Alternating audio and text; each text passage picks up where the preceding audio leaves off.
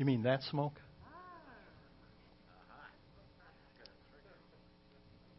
It's okay. it's fine. it's perfectly harm. Oh my goodness. Yes. No, the rocket has a name. What's the name? It's on the blueprint. What?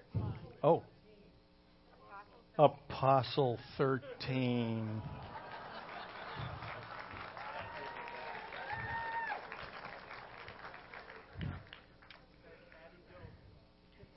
You're making this awfully hard for me to follow all this.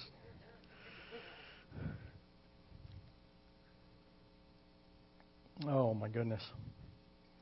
Well, in all these little ones, and all the not so little ones, and all the old ones, everybody comes to the Lord God Almighty the same way, and that is by God's grace through faith. Somebody said, and honestly, it was kind of funny. I try to uh, document whenever I quote somebody, but this quote was attributed to like 19 different people, so who knows? But whoever it was said, We are only ever one generation away from the extinction of the church. And here at Faith Evangelical Free Church, we are mindful of the fact that that is our responsibility. And in fact, it is every Christ follower's responsibility to be part and parcel of raising up that next generation, the next generation of faith. It is by God's grace that everybody is saved by faith. Now, what I'm going to say may surprise you in a couple different ways as we go along here, but the word faith itself occurs about 250 times in the scriptures from the Old Testament into the New Testament. But 246 of those occurrences occur in the New Testament meaning there's only four times in the Old Testament that the word faith is there. And actually, of those four, only one is actually in the context of what we were talking about today concerning faith. And that particular instance comes from the prophet with the funny name. Actually, a lot of the prophets have funny names, especially Joel. No, um, the prophet, some say Habakkuk, some say Habakkuk. I use them interchangeably. But the prophet Habakkuk wrote 600 years before the coming of the New Testament.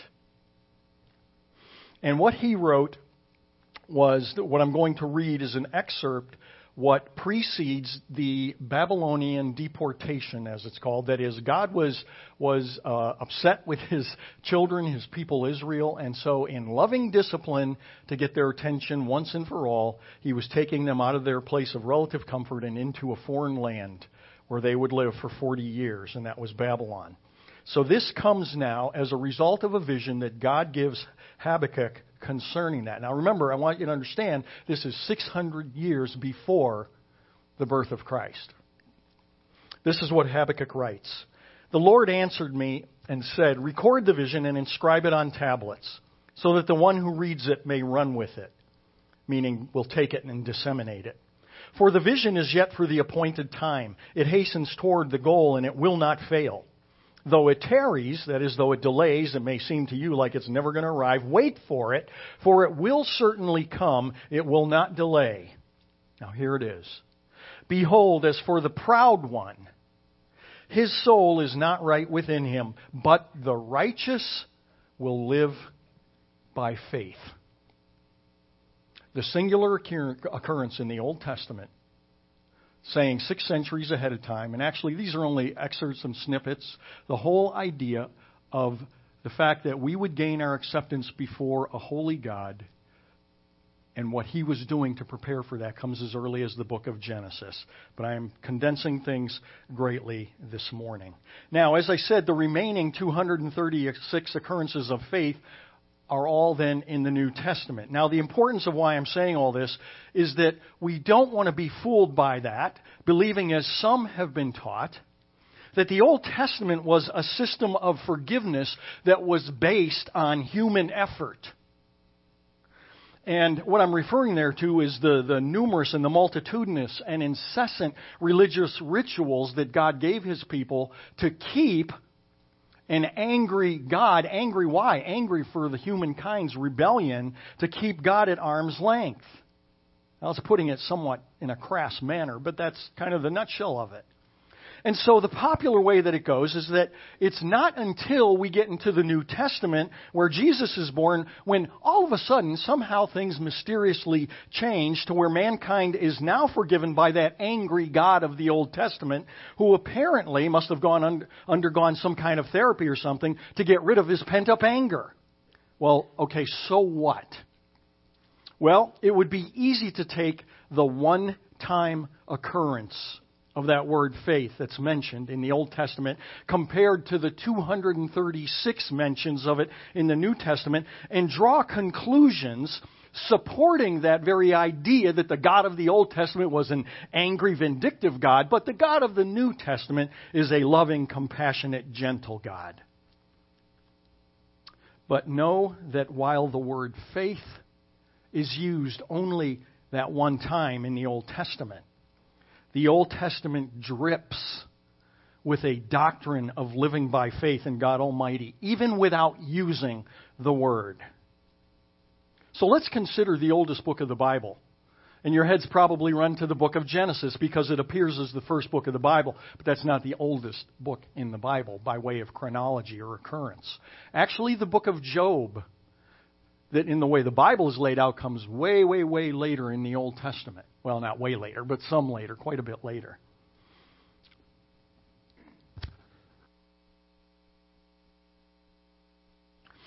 And so, what we find when we come to that book of Job is an absolutely clear, if not stunning, proclamation of faith from the lips of Job. The word isn't used, but it is clearly the message that comes forth. From Job chapter 19, verses 25 to 27, here's what Job writes. Now, this is at the point in his life where he has come through all kinds of calamity, tragedy, personal loss, unjust accusations, rejection by his friends, loss of loved ones, all of that. And here's what he declares at the end of it all As for me, I know that my Redeemer lives. And at the last, he will take his stand on the earth. Even after my skin is destroyed, yet from my flesh I shall see God, whom I myself shall behold, and whom my eyes will see, and not another.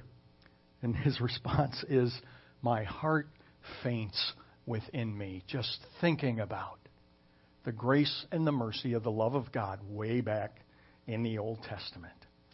Now, if we didn't know that this passage was from the oldest book in the Bible, and I said, okay, I'm going to give you this passage now, find it for me. Wouldn't you start looking for it or expect to find it in the New Testament after Jesus had come into the world, after he had lived, died, and rose again?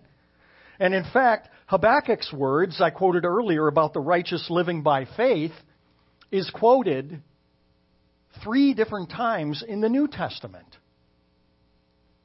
Now, allowing the Bible to interpret the Bible, which is the only proper way of understanding the Scriptures, the New Testament refers to many Old Testament characters, underscoring their faithfulness, albeit in an Old Testament context. And the greatest consolidation of this occurs in the book that's called Hebrews, toward the latter part of the New Testament. Listed in the book of Hebrews are 11 historical individuals singled out by name and are highlighted as people who, in an exemplary manner, lived by faith, believing God, trusting God, and loving God. Not out of fear, but out of thankfulness, realizing their eternal destiny was not resting on their striving for approval by God Almighty. And if there is a single person emerging for his notoriety throughout the pages of the Old Testament and then even into the New Testament, Abraham is the man. And he is mentioned 74 times in the New Testament, this Old Testament individual. And Abraham, who is readily considered the patriarch of all patriarchs, is even nicknamed the father of faith. Many people today have a major hiccup, though, when it comes to faith. I can't tell you seriously how many times in trying to engage individuals in quasi intellectual conversation about spiritual things that in the end it comes down to the fact, ah, that faith stuff, you know. To them, faith is, is mythology. Faith is fantasy. Faith is, is what somebody's concocted or what you, you cling to blindly with, without any sense of evidence or reality. So what I like to do in these situations is play a little game called Welcome to reality. My contention is that everybody lives by faith. Here it is. Faith, in the broadest sense, is predominant in everyone's life, not just the religious. Meaning that even the true atheist and a lot of people call themselves an atheist and they don't even know exactly what that means. They mean, well, I'm not sure. I mean, I don't know. And it just sounds kind of pseudo intellectual. But the true atheist, who has at some level examined and somehow have come to the conclusion that categorically there just is no God. And so they proclaim that, yeah, this faith stuff and everything else is not for them. They live only by certainty only by what they can see, taste, touch, feel, or smell. And yet I contend, as I will demonstrate, that they actually live by faith every single day. And they can't even fathom that life apart from faith would be quite unlivable. So let's think about faith in the reality of every day. All of us got up this morning. Wow. You might want to note that down. That is a profound statement. Now, let me ask you. Now, all my questions, if I say, let me ask you or whatever, they're all purely rhetorical, so just answer it yourself if you want to. When you went to bed last night, did you sit there wringing your hands thinking, boy, I, I don't want to close my eyes. If I close my eyes, I may not wake up? There may be some that fall into that category. I feel sorry for them. But the vast majority of the human race goes to bed each night, certainly here in America. We go to bed each night with the certainty, with the faith, without thinking in those terms, but with the, because remember, we're talking about religious and non religious people. They go to bed believing in faith that they will wake up in the morning. And then they get up and they go downstairs to start making breakfast, perhaps, and they walk over to their stove, be it electric or gas. And they don't sit there wondering, oh boy, hmm. Okay, let's see. CMP, I know that their function is, and they provide the electricity box. And the, no, they wake up, they walk over to the store without thinking about it. Why? Because they have faith that when they go and turn on that stove, that the burners are going to start to heat up. Unless you live in Vassalboro, that seems to lose their power just incessantly. And if you happen to have a gas stove, you've exercised faith without even knowing it that either you or your spouse paid the, the you know the bill to get the tank filled, and, and you're all set on that too, and, and everything else. You don't think about these things, and you don't even think about the fact that yeah, I really am exercising faith, but that is exactly just what it is. So then you go into the refrigerator and you pull out a dozen eggs and you start cracking your eggs in the pan. You don't sit there and say to yourself, boy, I know, you know, you can get salmonella from eggs. Nope, we go in there, we take it out, we assume that, that agencies that are the watchdogs of those kinds of things have done their job, that the people raising the chickens have done their job and due diligence and everything else so that, that we don't even think about the fact that, yeah, I could get sick from this and I could even die if it happens to be tainted. We live by faith that all that was done in the background and therefore it's safe and it's just a presumption. We grab the jam out of the cupboard, we open the new jar of jam and it goes because the seal is broken, it was vacuum. We don't sit there and think through the, the, the, the physics of what's called single hit kinetics and how bacteria is killed in the sterilization process of the jam. That's all for the FDA to worry about and for Mrs. Welch to worry about and Mrs. Smuckers and all that. And we, we believe in faith that they have done what they are supposed to do. And so I don't need to think, uh, even think about these things and we do that. Now it's time to leave the house and you go, this may not be quite true for some of us and you grab your key and you go out to the car. And you exercise faith, believing that when you get in that car, because boy, you are cutting it close, you're going to stick the key in, turn, it, and that car is going to start. That wasn't true for me for many years in my younger days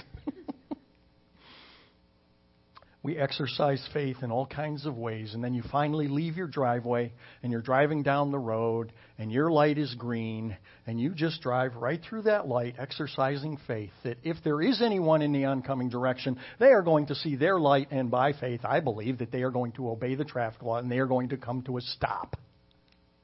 And we could go on and on with this. So, no matter how scientific or rational you think you are, everyone lives by faith. They just don't know it or they just don't want to admit it. Dr. Jim Groff, biochemistry professor of mine at Georgia State University. One day he's at the board, he's explaining what is called Michaelis Menten kinetics, which has to do with uh, how enzymes in our bodies speed up the rate of kinetic enhancement in reactions that take place that are vital to life. And he had this, this chalk on a board, and uh, or was it slate? yeah. Anyway, and he, he was putting these equations up there and he's explaining how it went from here to here to here to here to here. And it was all perfectly rational, perfectly scientific, perfectly uh, um, consistent with everything that he's saying until he came to the very last part of that slope. And there just seemed to be this hole between this step and this step. And I went, and I said, I have followed this all the way through here. I said, but how do you get from this step to this step? And he turned and he went, Magic. Honest to goodness. And I, I sat there, I was, a, I was a young believer and a new believer, and I thought, yeah, everyone lives by faith, whether they know it or not.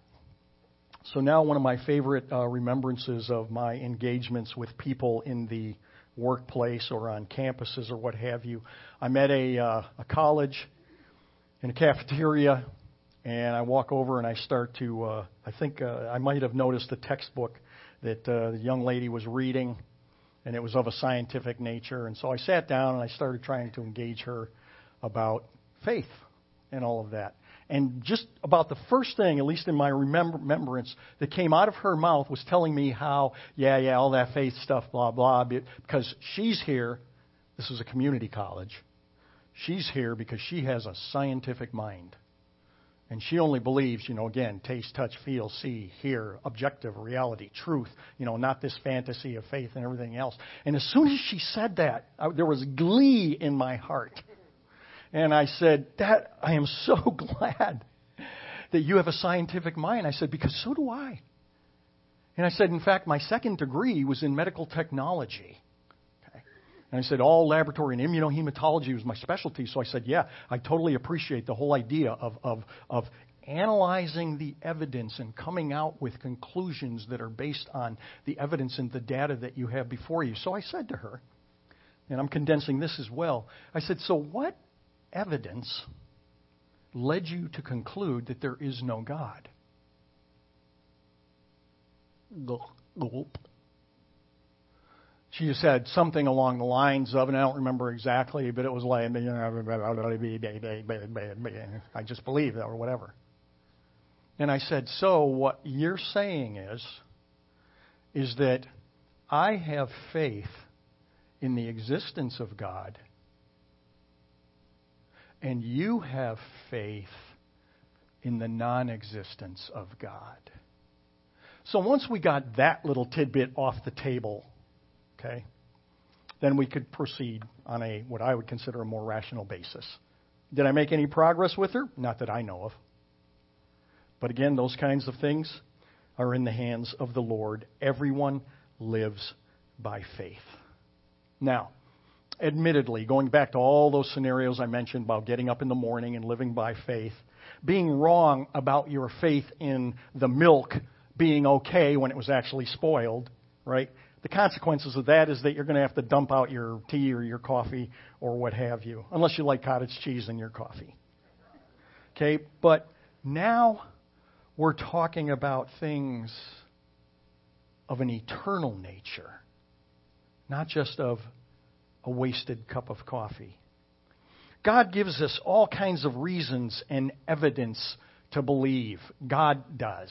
And in fact, he writes in this book, 1 John, which is way at the back of the New Testament, chapter 5, verse 13, he says, These things have I written unto you that believe in the name of the Son of God. That is, that have faith in the name of the Son of God, that you may know that you have eternal life. Not that you may hope. Or that along with that, and then what you contribute to the whole thing, but no, I've written these things so that you can know with certainty that there is eternal life available to you through me. So here's my question Are you willing to stake your eternal life, not just your life, but are you willing, if you are a skeptic or a flat out unbeliever, are you willing to stake your eternal life on your hunch that the conclusions that you have drawn about heaven and hell and about God and no God and everything else in between are correct. God gives us all kinds of reasons. And what I want to talk about now is first the bad news to the whole picture. The bad news, as the Apostle Paul summarizes very succinctly in Romans chapter 3:23, says that all, all doesn't mean most, it doesn't mean many. It's not exclusive to geographical locale or to religious systems or anything else. All have sinned and come short of the glory of God. Paraphrasing that with accuracy is that nobody is good enough to ever to ever get into heaven with God Almighty. All have sinned and come short of the glory of God. Then again in chapter 3, he writes to the same people, There are none who are righteous. There's not even a single one. There's not even one. So, what's the bigger picture here?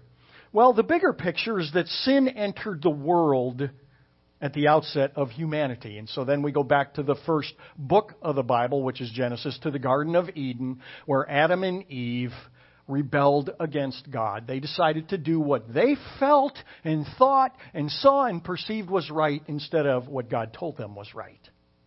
And at that moment, these two uh, individuals who were the prototypes of all human beings to come. They were the only two that came into this world sin free. But when they rebelled against God, they both now had sin upon them, and that sin then was communicated, translated through their genes, if you will, to everybody who's ever come in to being.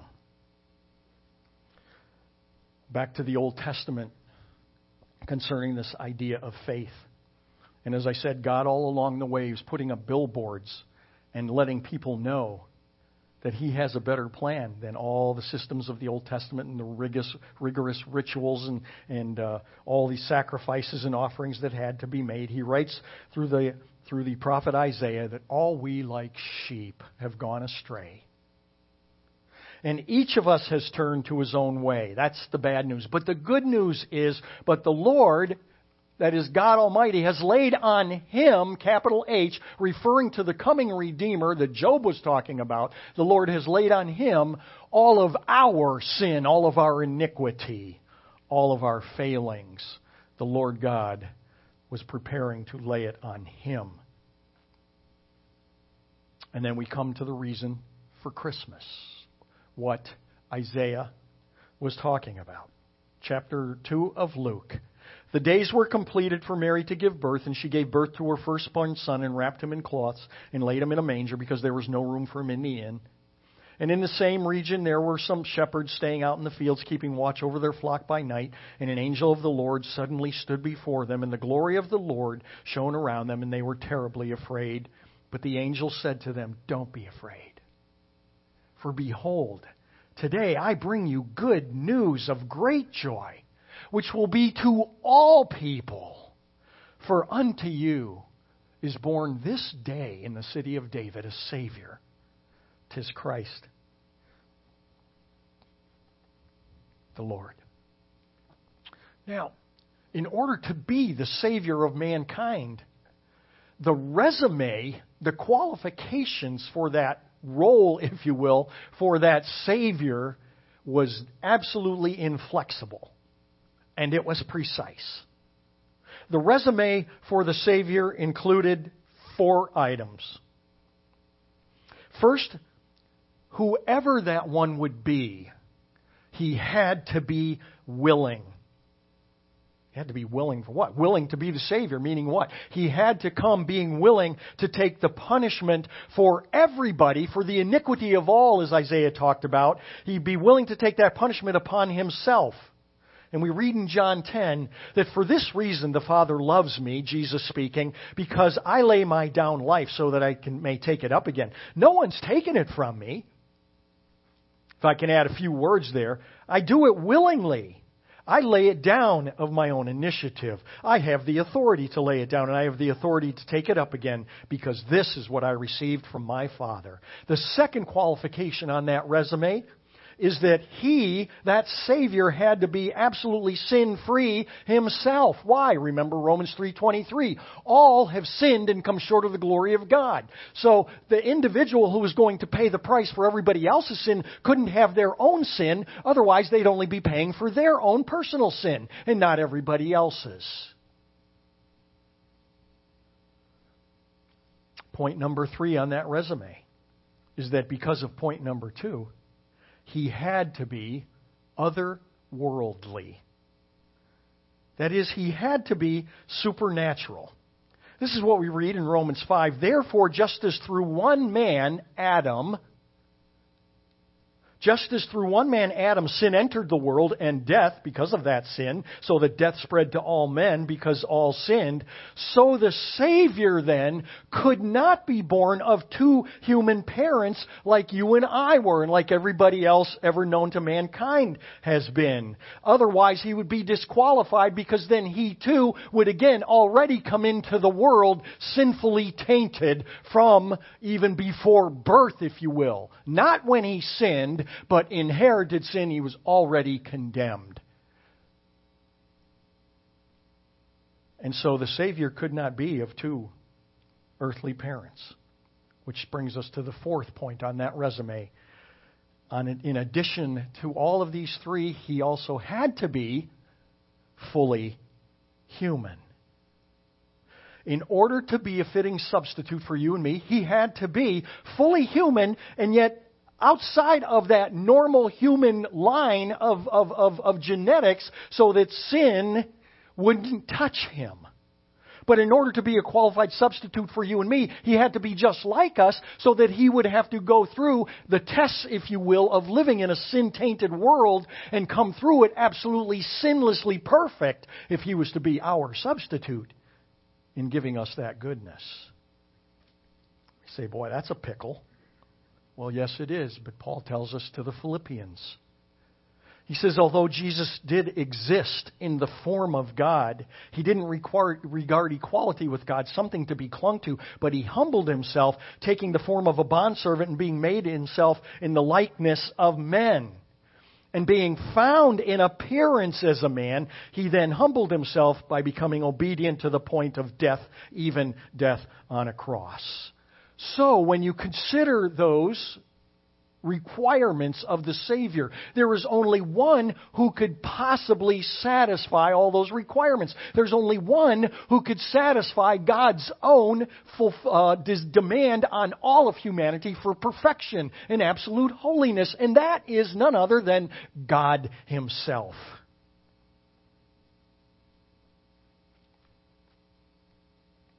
Well, what of this notion that, well, I, I, I believe in Jesus. Okay. The scriptures say, good start. The devil also believes and trembles.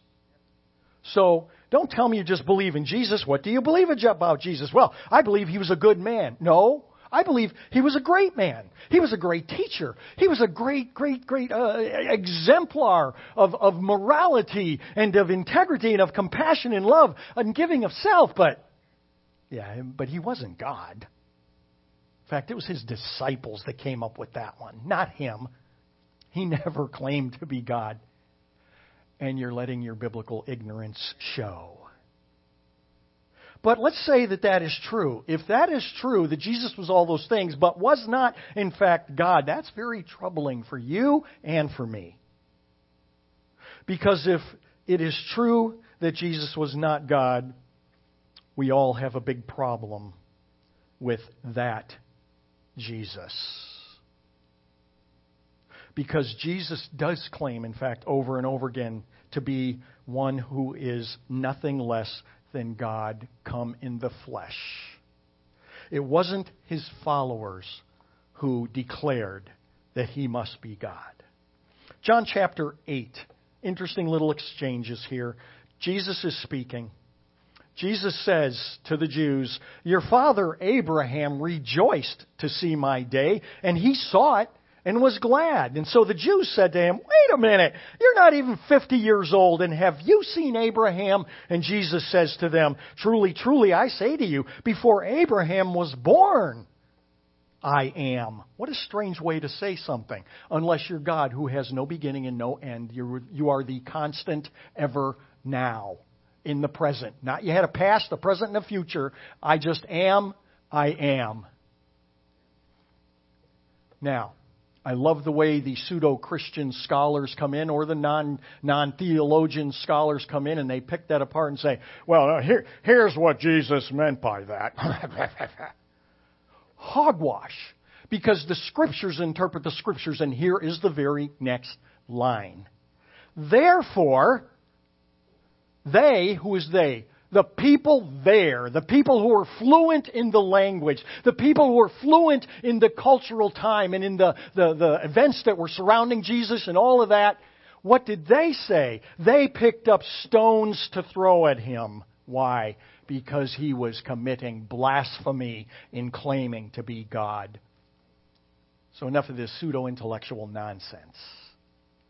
Again, in John chapter 10, Jesus says, I and the Father are one. Oh, well, of course, you know, like Barbara and I, you know, the two shall become one. We are one in some very legitimate ways. And the liberal theologians go off on that line. Well, yeah, that works.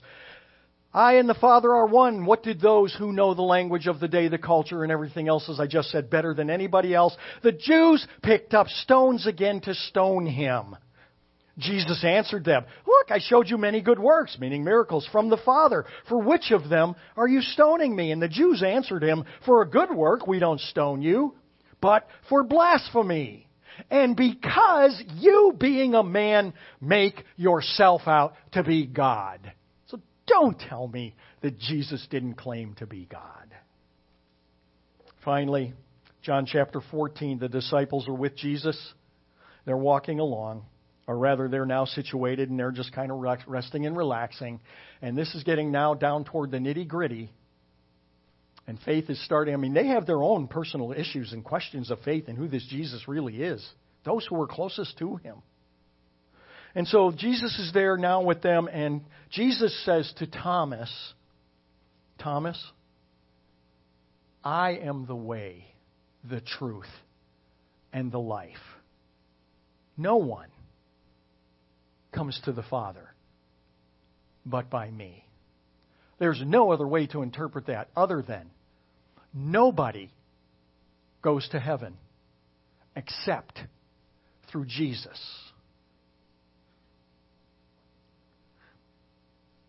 Jesus continues Thomas, if you had known me, you would have known my Father also. From now on, you do know him, and you have seen him. And now Philip chimes in. Philip says to him, Lord, man, you just always seem to be beating around the bush. Show us the Father. Show us the Father. And that'll be enough. Jesus says to him, Philip, have I been with you so long, and yet you have not come to know me? He who has seen me has seen the Father. So how can you say, Show us the Father? And with this statement, Jesus also addresses what is possibly the greatest criticism of Christianity, and that is its exclusivity, as the way it's usually the word used. It's exclusivity or it's, it's exclusiveness. Oh, you Christians, you think you're the only ones that are going to heaven. You would condemn everybody else to hell who doesn't believe the same things that you believe. Well, if you are telling me that everyone in the world who believes in a different system, they say, if you're telling me that everyone in the world who believes in a different religious system, has a different faith, faith system, has a different God, or however you want to word it, if you are telling me that everybody else who doesn't believe this is condemned, I won't hear of it. And frankly, I don't have any use or need for that kind of God. Well, I have to say, I agree with you. What? No, I do. I absolutely agree that if I were telling you this, that you should utterly dismiss me. But I am not the one telling you. I am not the one telling you. The Lord God Himself is saying it. Finally, in closing, a, a pretty sad story um, comes out of New Yorker magazine by Sasha Sagan, the daughter of Carl Sagan. And she was interviewed in this, or no, she wasn't interviewed, actually. I believe she wrote this article. And she's talking about her father and, uh, and touches on his faith and all of that. Quoting now from that article by Sasha Sagan.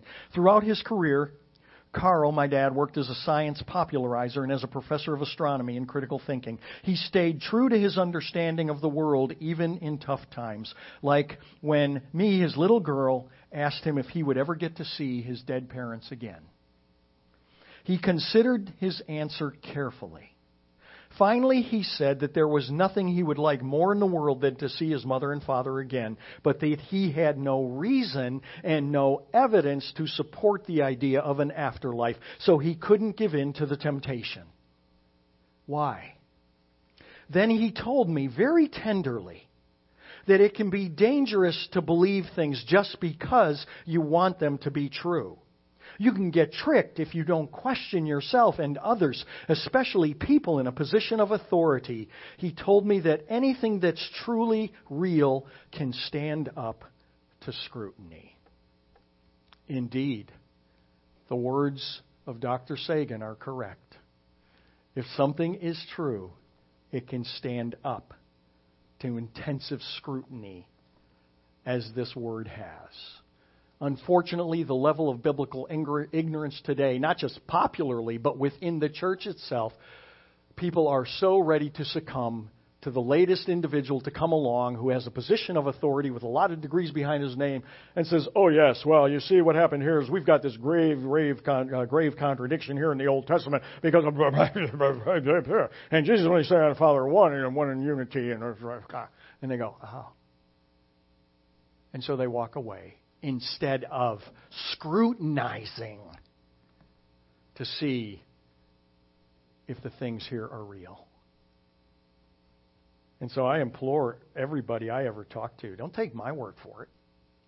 But your eternal destiny hinges on this because there is no just non existence, as Sagan pretty much much uh, believed that we all are just kind of consumed into the, the cosmos, which he interestingly enough capitalizes. That's his deity. He says of the cosmos, it is the only thing that ever was, ever is, and ever will be. That was his God. And it's bad enough for him, who is now deceased, but to lead your child along the same road. What a bitter pill to wake up in eternity, so to speak. When I believe, I don't know this, it's not from the Bible, when I believe perhaps the greatest horror amongst everything else of the separation from God will be this, this comprehensive realization of how many opportunities you had to put your faith in Jesus Christ, the way, the truth, and the life.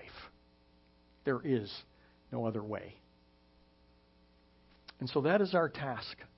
And that is why we invest so much into the little ones here, why we invest so much into each other through the many ministries that we've had going on here at the church, and why we are moving, moving in greater penetration into the community with a greater zeal and fervency for the truths of this word, knowing that Jesus is the only way, truth, and life, and that anybody we know that doesn't know that will suffer a Christless eternity. And that's not what God desires, it's not what we desire. So if you are in that position today of being the skeptic, of being anything less than fully there by faith, I implore you, for your sake, consider what you have heard today. And if you are curious enough and want a much better presentation of what you just heard, I highly recommend Tim Keller's book, The Reason for God. Let me have you stand.